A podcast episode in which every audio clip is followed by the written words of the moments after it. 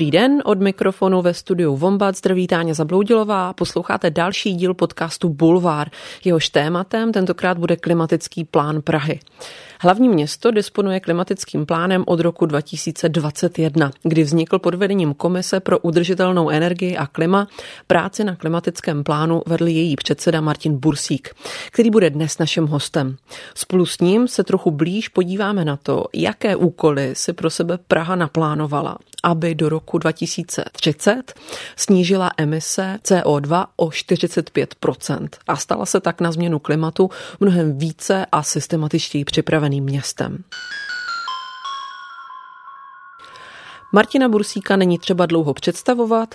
Vystudoval environmentální studia, byl aktivní v oblasti environmentálního poradenství i v politice od 90. let. Také byl předsedou strany Zelených, ze které vystoupil v roce 2013.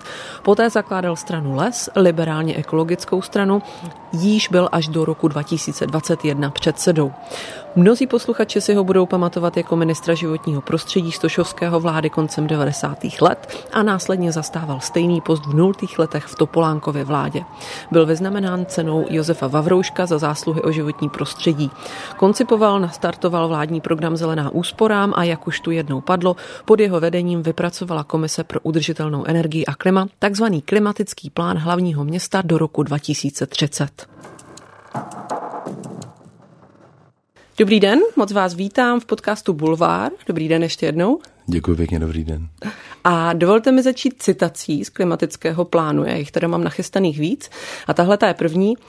Inspirací jsou nám především metropole západní Evropy. Chtěli bychom, aby v tomto ohledu byla Praha už v roce 2030 partnerem stojícím po jejich boku. Politika ochrany klimatu představuje jeden ze základů úspěšné moderní samozprávy. To si můžeme přečíst tedy v klimatickém plánu Prahy, který snadno najdete online. Když se teď aktuálně podívám na to, co se v Praze děje, nebo co se v Praze debatuje eh, v kontextu tématu klimatické změny, tak tu trochu zůří debata o přijatelnosti protestů, a to konkrétně protestů požadující požadujících zavedení zón, kde by mohla auta jezdit maximálně třicítkou, na nejvýš 30 km v hodině.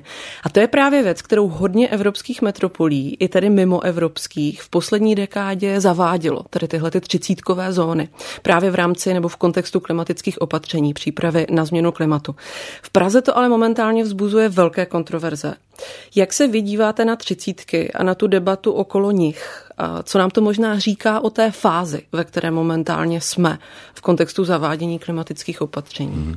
Tak eh, ta citace, kterou jsme tam uvedli, ta samozřejmě měla na mysli celou škálu eh, jako přístupů transformace města k městu, které by bylo klimaticky odpovědné, snižovalo by emise postupně až na, ke klimatické neutralitě ve čtyřech oblastech, prostě energetika, doprava, eh, cirkulární ekonomika, adaptace na klimatickou změnu.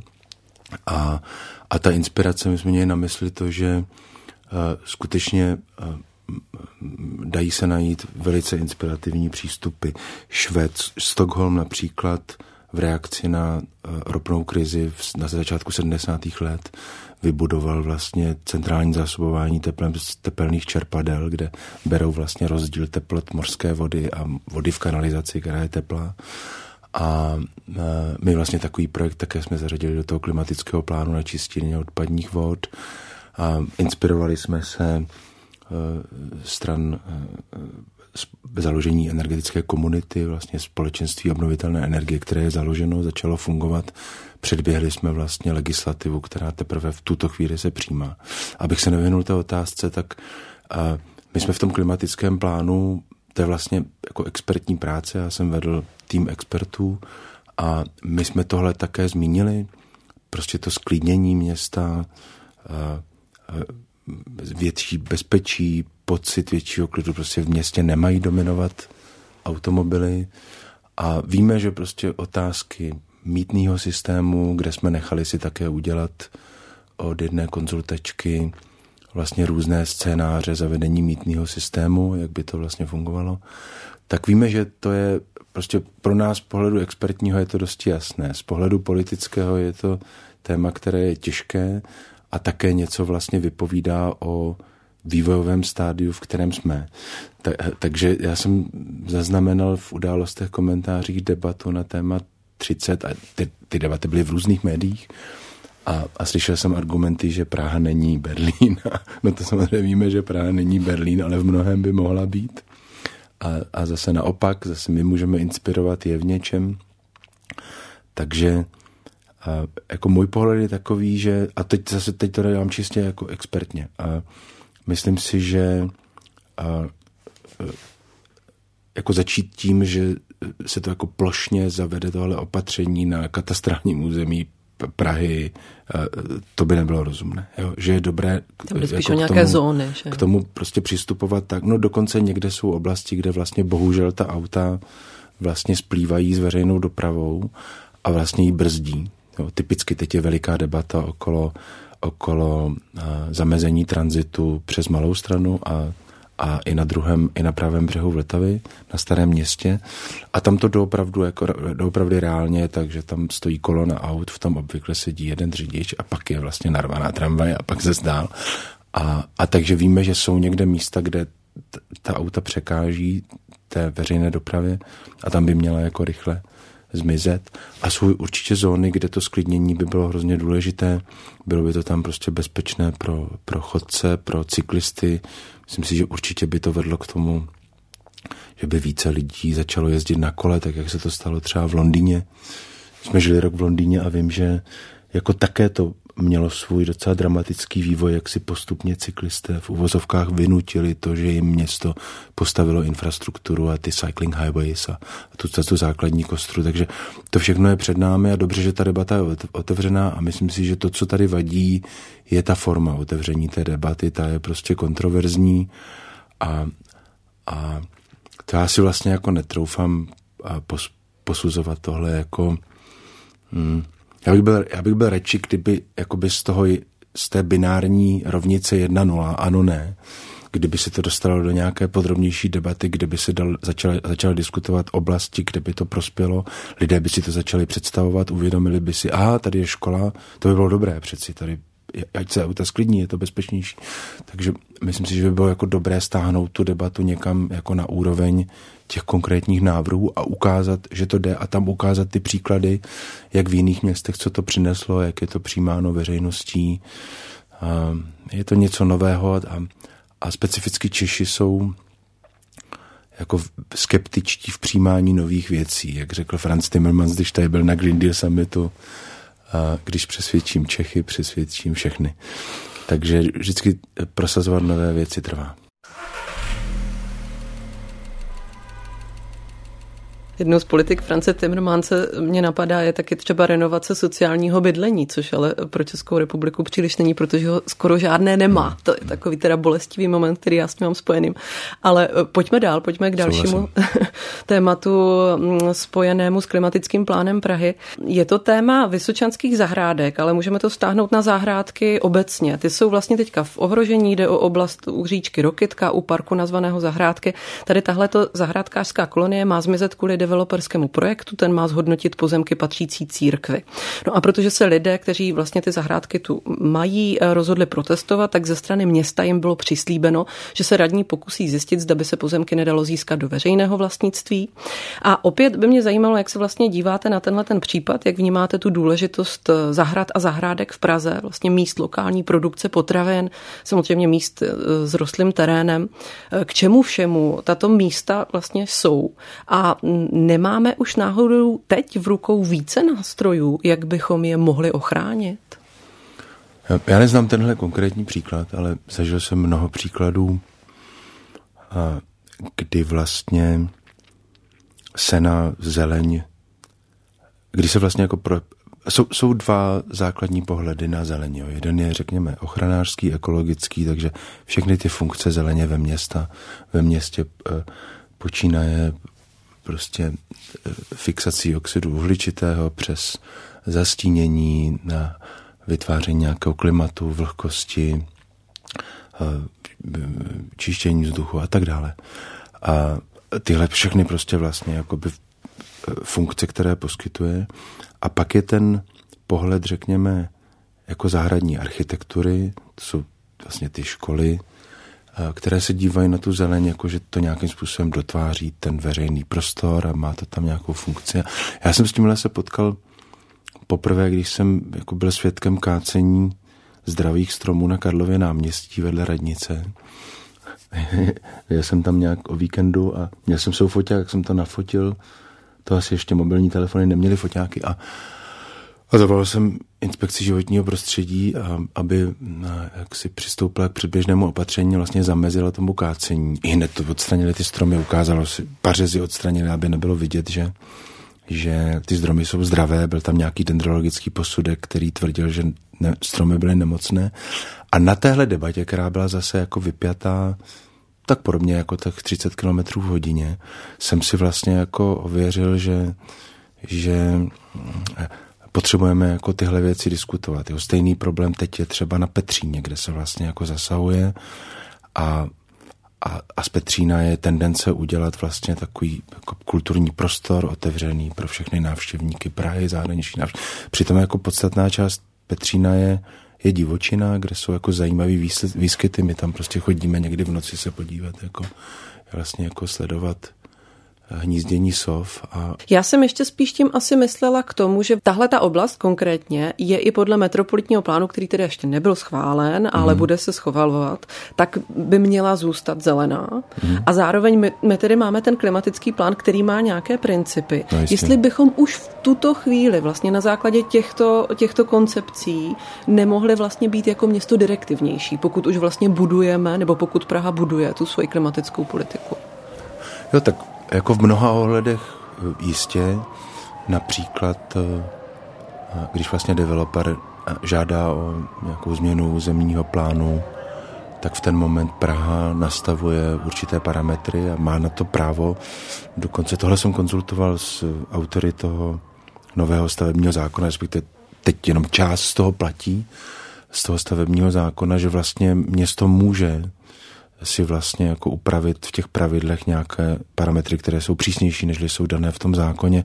Konkrétně mám na mysli třeba to, že podle našeho názoru toho týmu autorského klimaplánu jaký, jakýkoliv nový development by měl eh, počítat vlastně směřovat k tomu, že by se jednalo o klimaticky neutrální nebo ještě lépe aktivní budovy, to znamená budovy, které vlastně vyrobí více energie, než spotřebují.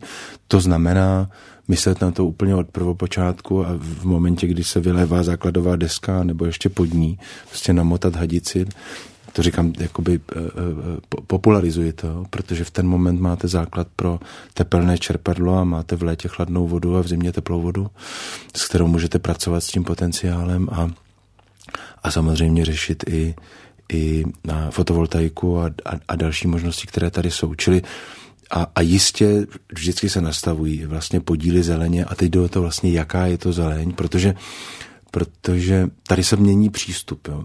My jsme dlouhou dobu měli za to, že vlastně třeba eh, eh, spalování biomasy je klimaticky neutrální záležitost. To, co ten strom, když vezmu prostě příklad strom, to, co vlastně jako se uvolní eh, při tom spalování CO2, tak to je to, co strom fixuje po dobu svého jako života.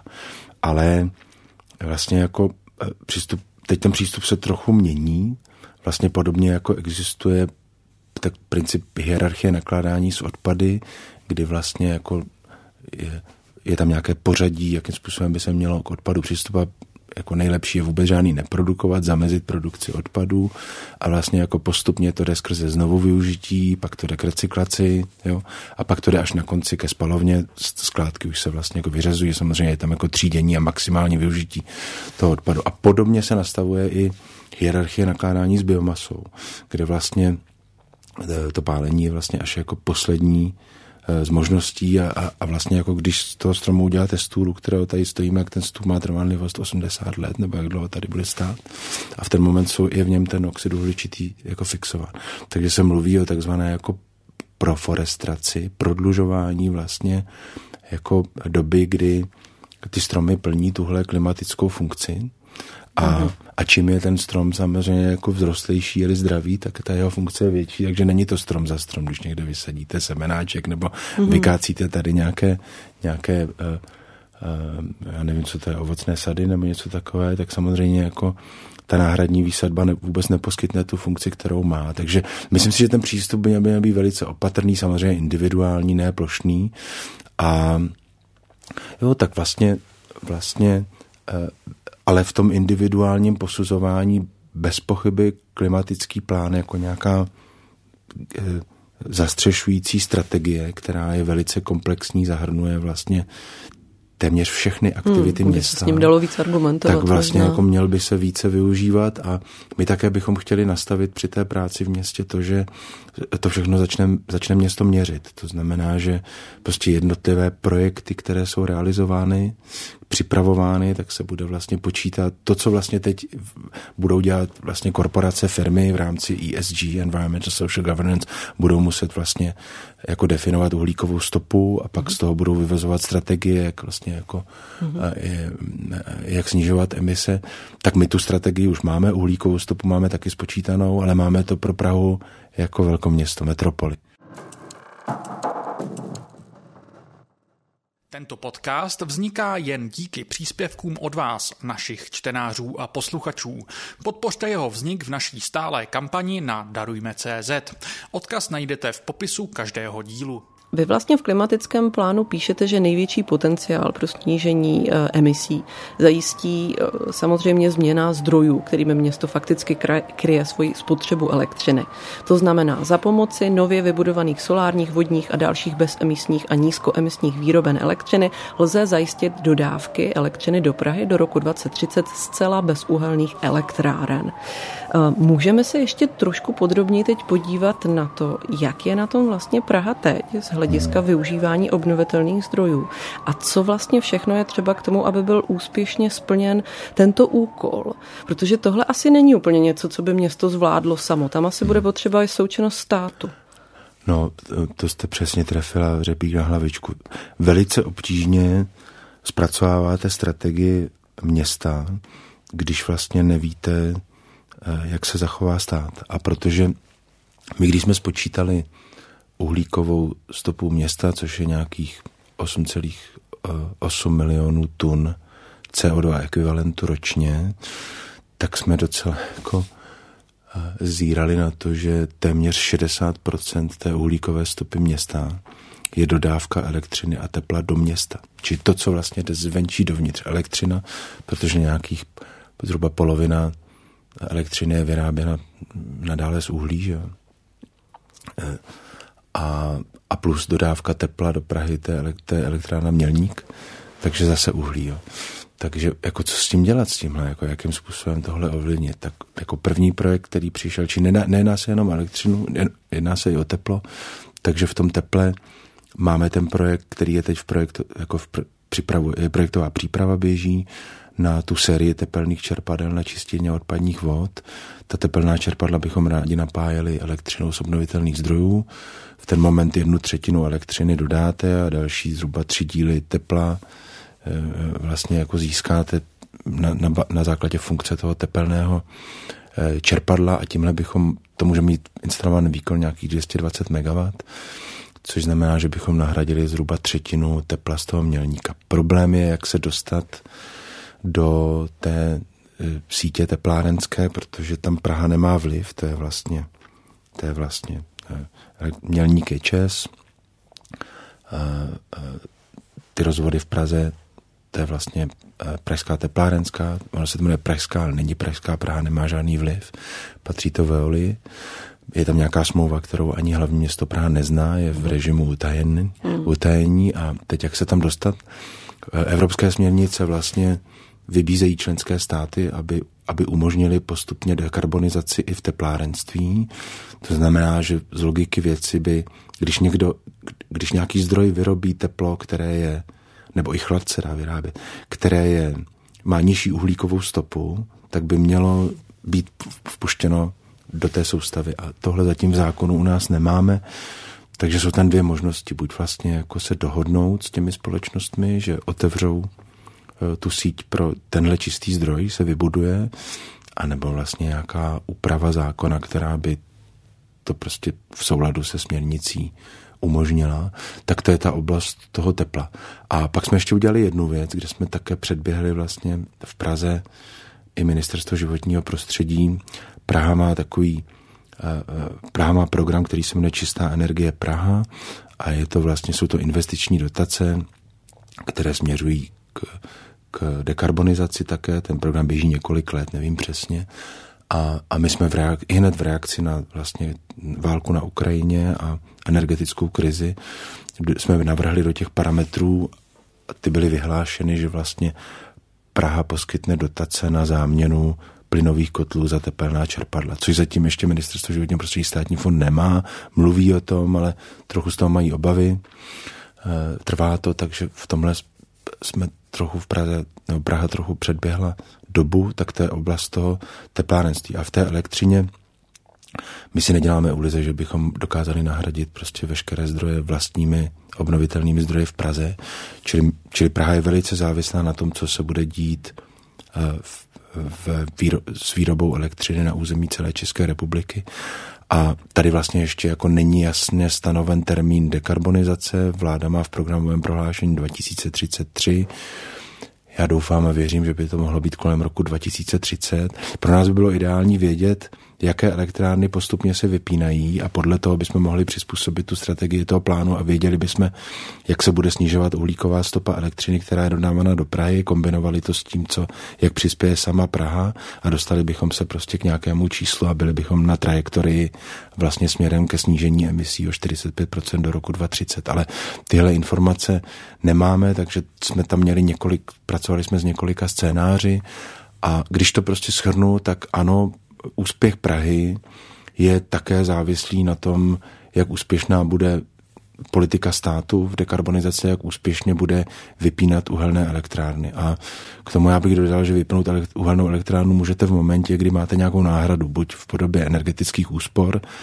což se částečně daří, skutečně jako v reakci na tu válku a ceny energii eh, lidé spoří, a my jsme spočítali, že třeba 10% úspory v Praze znamená nějakých půl milionu ton tun CO2, čili to je významné. A a plus je potřebné rychle stavět obnovitelné zdroje energie v celé republice. Nikoli pouze fotovoltaické elektrárny, ale také větrné elektrárny, které vyrábí v noci, které vyrábí v zimě, na jaře, na podzim, krásně doplňují vlastně v tom profilu ty fotovoltaické elektrárny, které zase vyrábí v létě a přes den. Takže těhle mix, ten mix těchto dvou zdrojů je velice důležitý pro Českou republiku a ten vítr zatím pořád stojí. Jako pořád eh, jsou tam veliké bariéry, strašně dlouhé povolovací eh, procesy i mentální bariéry, které vlastně překonáváme. Řada lidí má pocit, že u nás nefouká, hmm. ale já dostávám na telefon každé ráno vlastně informaci, kolik elektřiny se včera vyrobilo v Evropě, tak dneska ráno mě přišlo, že v Rakousku to bylo nějakých, mám dojem, že přes 50% elektřiny včera v síti měli z eh, větrných elektráren, ačkoliv Rakousko je jako země, které, kde dominují malé vodní elektrárny. A je, a je to dáno tím, že oni prostě mají ty elektrárny postavené. Že Rakousko v loňském roce postavilo 300 instalovaných, 300 MW instalovaného výkonu ve větrných elektrárnách jenom v loni. My máme 385 MW celkově v České republice, čili oni za jeden rok postavili de facto to, co my máme tady. No tak když nemáte ty elektrárny, tak samozřejmě potom nefouká. Jasně, no. Ještě jsem se chtěla zeptat na věc, o které se taky vlastně docela mluvilo v souvislosti s klimatickým plánem a to je vlastně pražská energetická komunita, princip mhm. vlastně komunitní mhm. Eh, energie. Eh, vy to tam popisujete v předmluvě eh, jako stovky nebo později tisíce střech, fasád, balkónů, hlukových bariér podél silnic a dalších ploch osázených malými decentrálními elektrárnami. Vlastně takový provoz, takové mikroelektrárny by se dal sledovat na chytrém telefonu, kde byste viděli úspory spotřeby elektřiny, nákladů za elektřinu i zmenšení třeba uhlíkové stopy a přebytky vyrobené elektřiny, které by člověk sám nevyužil, tak by od něj za motivační cenu nakoupilo Pražské společenství obnovitelné energie neboli Pražská energetická komunita. A to zní skvěle, mm-hmm. ale mhm. zatím si to uh, umím představit jen s obtížemi. Chtěla jsem se zeptat, jestli je nějaké místo, které takto funguje a co je vlastně potřeba u nás ke zřízení té komunitní energetiky, protože pokud vím, tak je to vlastně v rámci Národního plánu obnovy a tam je to podmíněno novou legislativou. Mm-hmm. Tak eh, Vlastně ta energetické komunity byly zakládány někdy v 70. let v Evropě a ten původní model byl postaven na tom, že lidé dají dohromady peníze, pořízí si nějaké zdroje, větrnou elektrárnu, fotovoltaické elektrárny, užívají část sami pro vlastní spotřebu, čímž ušetří na dodávkách elektřiny a ten zbytek prodají do sítě a dostají, dostanou za to pevnou výkupní cenu. To je ten nejjednodušší model. Jo. E, těch modelů je více, teď se začínají prosazovat modely, že třeba nějaký, nějaká čtvrť městská nebo nový development nebo, nebo e, nějaký e, prostě areál firmy, tak vlastně využívá tu výhodu toho, že má jedno jako odběrné místo, jedno místo, kde se jako měří a ten zbytek toho areálu už je lokální distribuční soustava. To znamená, že elektřina, kterou si vyrobí a sdílí v rámci toho areálu, tak ta její cena není zatížena poplatky za distribuci a systémové služby, celá ta jakoby fixní složka ceny elektřiny, kterou reguluje energetický regulační úřad, čili je to jako nejlevnější způsob výroby elektřiny. To neznamená, že by to místo muselo být jako ostrov. Může si vlastně jakoby brát elektřinu od dodavatele, tu, tu kterou nevyrobí a, a potřebuje. A vlastně ten nejnovější model je model sdílení. Já vlastně jsem přesvědčen, že tenhle rok eh, slovo sdílení bude slovem roku, protože se připravuje novela energetického zákona, která, eh, která vlastně umožní zřízení energetických společenství, dvou typů energetických společenství a tam je to založeno skutečně na tom, že zase lidé se dají dohromady a teď to mohou, mohou být už budu říkat ten příklad pražského společenství, ať jsme jako v konkrétu. Eh, budovy města, město instaluje elektrárny, a ať už jsou to, ať už to jsou, jsou to budovy, kde jsou prostě nájemníci, jakože máme už elektrárny na Černém mostě, takhle v rámci pražského společenství instalované. Může to být zoologická zahrada, bude to dopravní podnik, velký odběratel, prostě další subjekty, které se do toho zapojí. Primárně zase eh, je tam vlastní spotřeba, to znamená v době, kdy se vyrábí, tak spotřebovává vlastně jako to místo, kde je výrobna umístěna.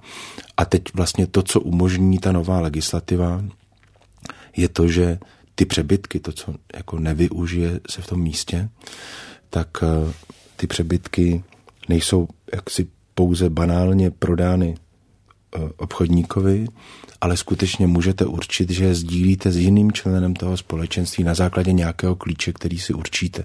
Třeba každému proporcionálně x procent při toho přebytku.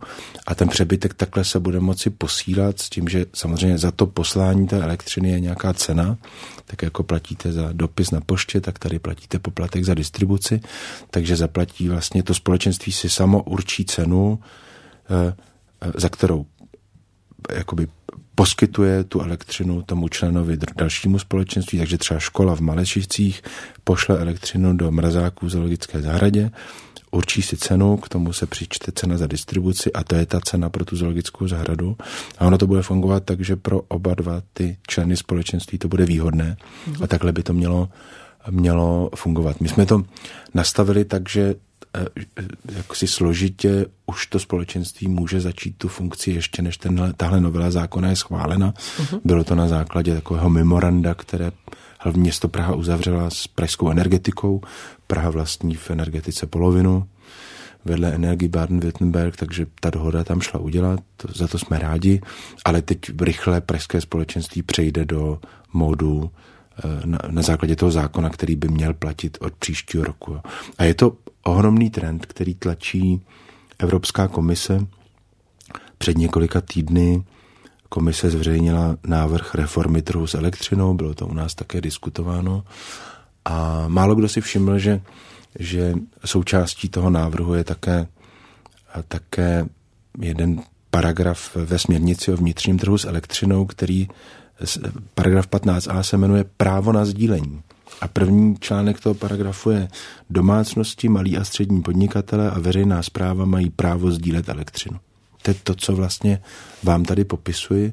To znamená, že to sdílení by mohlo fungovat nejenom v rámci města, jak to popisuji, ale třeba tak, že a máte fotovoltaiku na chatě, na chalupě, vyrobíte, nejste tam, to znamená dodáváte do distribuční soustavy v 15-minutovém intervalu, kdy jestliže v tu danou v daný čas odebíráte ve svém bytě ve městě, tak v ten moment obchodník vám bude muset odečíst od té dodávky ten objem silové elektřiny, které jste dodali do sítě a budete platit vlastně za, zase jenom ten poplatek za za tu, za tu distribuci a, a tohle by mělo fungovat nejenom u fyzické osoby, ale ten návrh, který se teď diskutuje, by vlastně tohle umožnili třeba se sousedem někde uh-huh. ve mhm. vesnici nebo ve městě.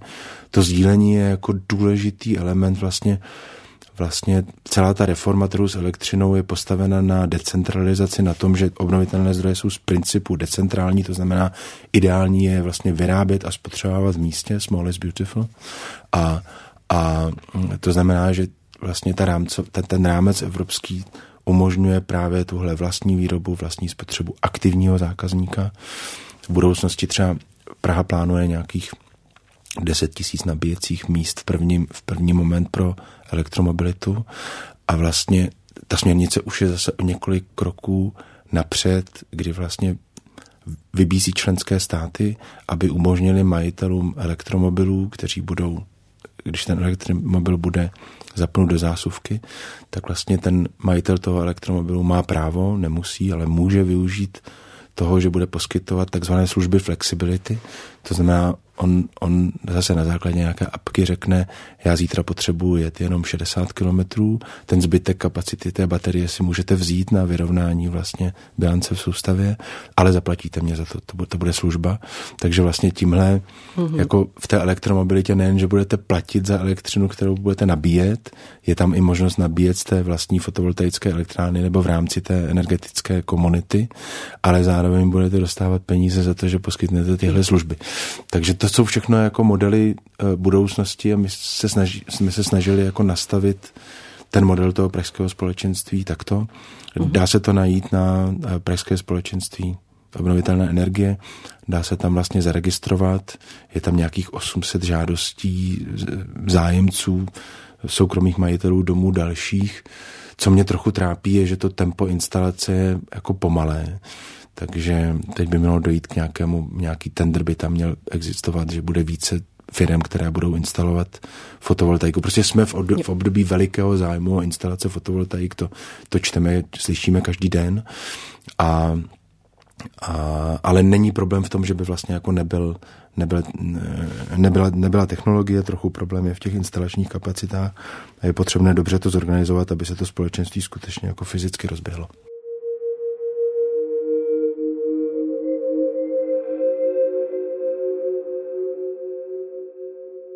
Ještě máme posledních pět minut. Chtěla jsem se vás ještě zeptat na to, jakou myšlenkovou výzvu pro vás představují třeba stále známější ideje nerůstového hnutí, které vlastně upozorňuje na to nebo připomíná, že zelený decoupling vlastně hmm. se ukazuje, že není možný, tedy že není možné, aby dál rostla ekonomika a zároveň jsme se stávali společností šetrnější ke klimatu. Hmm. Jak nad tím uvažujete v poslední době? No, dobře na tu otázku. Já vlastně jako vždycky, když někdo nějakou přednášku, jako mluvím o těhle a, a popisuji vlastně dekarbonizaci, přechod z fosilních zdrojů na obnovitelné zdroje energie, úspory, tak jako vždycky si nechávám ještě jako čas na to, abych, abych vlastně vysvětlil, že jako nejsem eh, nemyslím si, že technologie nás jako spasí, že nás dostanou z té klimatické krize. Oni nám můžou významně pomoci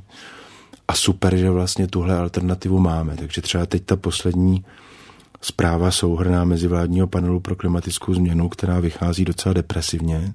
Hmm. A prostě emise stále stoupají, Evropa OK, v Evropě klesají, ale celkově globálně stoupají. My bychom měli ty emise zlomit maximálně v roce 2025 a a to se podaří, to se, to se prostě pravděpodobně nepodaří, ale eh, jedna ta, jsou jako dvě pozitivní zprávy vlastně eh, lze číst. Eh, jedna je, že stále ještě se to může podařit, ale už je opravdu to okno příležitosti se zavírá. A za druhé my máme technologie, kterými to nahradit. My už víme, jak na to. Není, že bychom jako tápali a nevěděli, co dělat, když vypneme uhlí a, a přestaneme používat benzín a naftu. Jo i zemní plyn bude součástí vlastně jako uh, uh, bude součástí té dekarbonizace, bude pryč. Ale, ale co chci říct si, že jako vedle toho musí dojít jako k změně životního stylu. Jo. Uh, ta předposlední zpráva hovoří o tom, že jenom změna životního stylu by snížila emise o 40 až 70% takže doopravdy jde to si prostě rozmyslet, jakým způsobem se denně dopravuji do práce, rozmyslet si, jak často a kam jezdím na dovolenou, jakou to má, jaký to má vlastně jako dopad, co mohu já sám osobně udělat pro, pro, pro to, abych jako se choval klimaticky zodpovědně a to je celá škála činností, na to bychom potřebovali další jako jeden pořád, jsou k tomu jako zajímavé publikace. Ehm, teď úplně aktuálně jsem četl zajímavý takový blog New York Times, kde napsala redaktorka, že jejich redakce byla zavalena dopisy čtenářů, kteří eh, se ptali, co mohou konkrétně udělat pro zastavení klimatické krize a reagovali právě na tu zprávu mezivládního panelu, mm. protože byli úplně zdrceni z těch závěrů. Mm. Ale ještě, že vám do toho skočím, tak eh, ne, že bych s tím nesouhlasila, ale je to trošku takový luxus, kteří si mohou dovolit čtenáři New York Times. Jestli bys tam ještě neměl víc eh, prosadit kontext, eh, kde by byla větší odpovědnost celkově jako vedení státu a mezinárodních společenství, protože jasně, spoustu věcí můžete dělat sám jako, jako jednotlivec, ale to asi tím taky úplně nezměníme. Jo, ano, strategie těch jako velkých znečišťovatelů je přenést odpovědnost na individualitu mm, mm. a, a vlastně jako soustředit pozornost tam, ačkoliv vlastně jako ty emise jdou primárně za nimi. Jako já nemám pochyb o tom, že e, ty fosilní zdroje vypneme a vlastně jako starost mě dělá to tempo, a nejenom mě, jako většina lidí, většina lidí, kteří to profesionálně, jako profesně stud, jako sledují ten vývoj a, a v tom samozřejmě jako primární roli hraje stát. Takže proto vlastně emisní povolenky, proto uh, jako zdražení vlastně fosilní energie, což je absolutně v pořádku. Je důležité říct, že my jako Česká republika z toho velice těžíme, protože ty výnosy, 2% z výnosů emisních povolenek v budoucnu čtyři evropských jdou deseti nejchudším státům Evropy, kam pořád ještě paradoxně Česká republika statisticky patří. Takže celý ohromný vehikl, takzvaný modernizační fond, který, z kterého se financují prostě stovky miliard, nějakých 400-500 miliard záleží na ceně povolenky, které budou jako Eh, primárně na, na transformaci energetiky, tak, eh, tak to jsou peníze z toho emisního obchodování. Takže, takže eh, je to, je, to jako, je to zodpovědnost Evropy, České republiky a mm, já si myslím, že jakoby, jak, jak to říct, podle mého názoru je, je důležité vlastně jakoby zapojit do tohohle manévru, který je nesmírně jako složitý, náročný, lidé mají obavy z toho, co bude, tak vlastně jako zapojit do toho, do té transformace ekonomiky, energetiky co nejvíce lidí. Lidi do toho zapojíme tím, že sami se stanou nějakou součástí, že se na tom budou sami podílet. Jo. Ať už tím, že mohou si pořídit nějakou malou fotovoltaiku nebo se stát členy společenství, není podmínkou mít vlastní zdroj chtěli bychom v Praze vybudovat i takzvané komunitní výrobny, to znamená fotovoltaiky někde na nějakých brownfieldech podél dálnice, kde by si lidé koupili podíly bylo by to omezeno finančně, třeba ve, ve Vídni to mají takže maximálně 800 euro investice, 20 tisíc korun, aby tam někdo nespekuloval a neudělal si z toho biznis a jsou z toho vlastně drobné dividendy, výnosy a, a zúčastní se toho. A vlastně každý člověk, který takhle se zúčastní, stejně tak jako když lidé se zúčastní programu Zelená úsporám a vlastně jako a, a osahají si to a zjistí, že tady zateplením, izolací oken nebo výměnou zdroje něco ušetřili, vidí to sousedi, skopírují to, přidají se. Takže vlastně těch možností, jakým způsobem se zapojit, je celá řada a může to být i jenom právě změna toho chování. Jo? Že prostě utáhnu kohouty a ušetřím v zimě, co se stalo 15%, prostě jsme ušetřili plynu, protože lidé najednou začali si všímat toho a začali vlastně spořit. Takže to chování je v tom strašně důležité. Hmm. Taky na to možná že... už byli ekonomicky tak špatně, že jim nic no, nezbylo. Ano, no. ale to, no, ale to hmm. je v hmm. pořádku. To vlastně jako to jenom potvrzuje to, že ekonomické nástroje v ochraně životního prostředí fungují a že vlastně je dobré jako dát tu správnou cenu službám, takže... No to ne, já už jsem teďka myslela spíš jako případy, kdy lidem bylo fakt jako doma zima, jo, a vlastně to neuměli tolik vyřešit, no. Eh,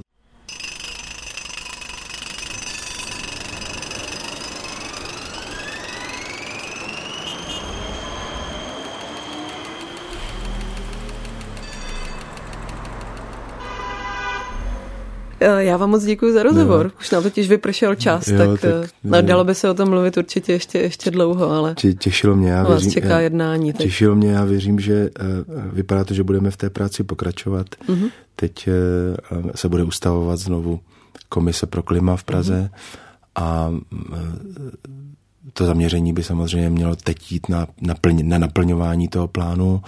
Jistě budeme ten plán aktualizovat a přicházet s nějakými novými, inovativními, aktuálními řešeními, ale zejména půjde o to zapojit prostě město, městské organizace, městské části, občany Prahy, městské části, ale i soukromé firmy do toho klimatického plánu, tak aby to vlastně v celku, v celku Praha zvládla a aby se jako zlepšovala kvalita života v Praze, protože jako já nemám pochyb o tom, že jak si eh, tom, tím produktem toho klimatického plánu bude město, které bude jako daleko eh, atraktivnější pro život, bude prostě přátelské.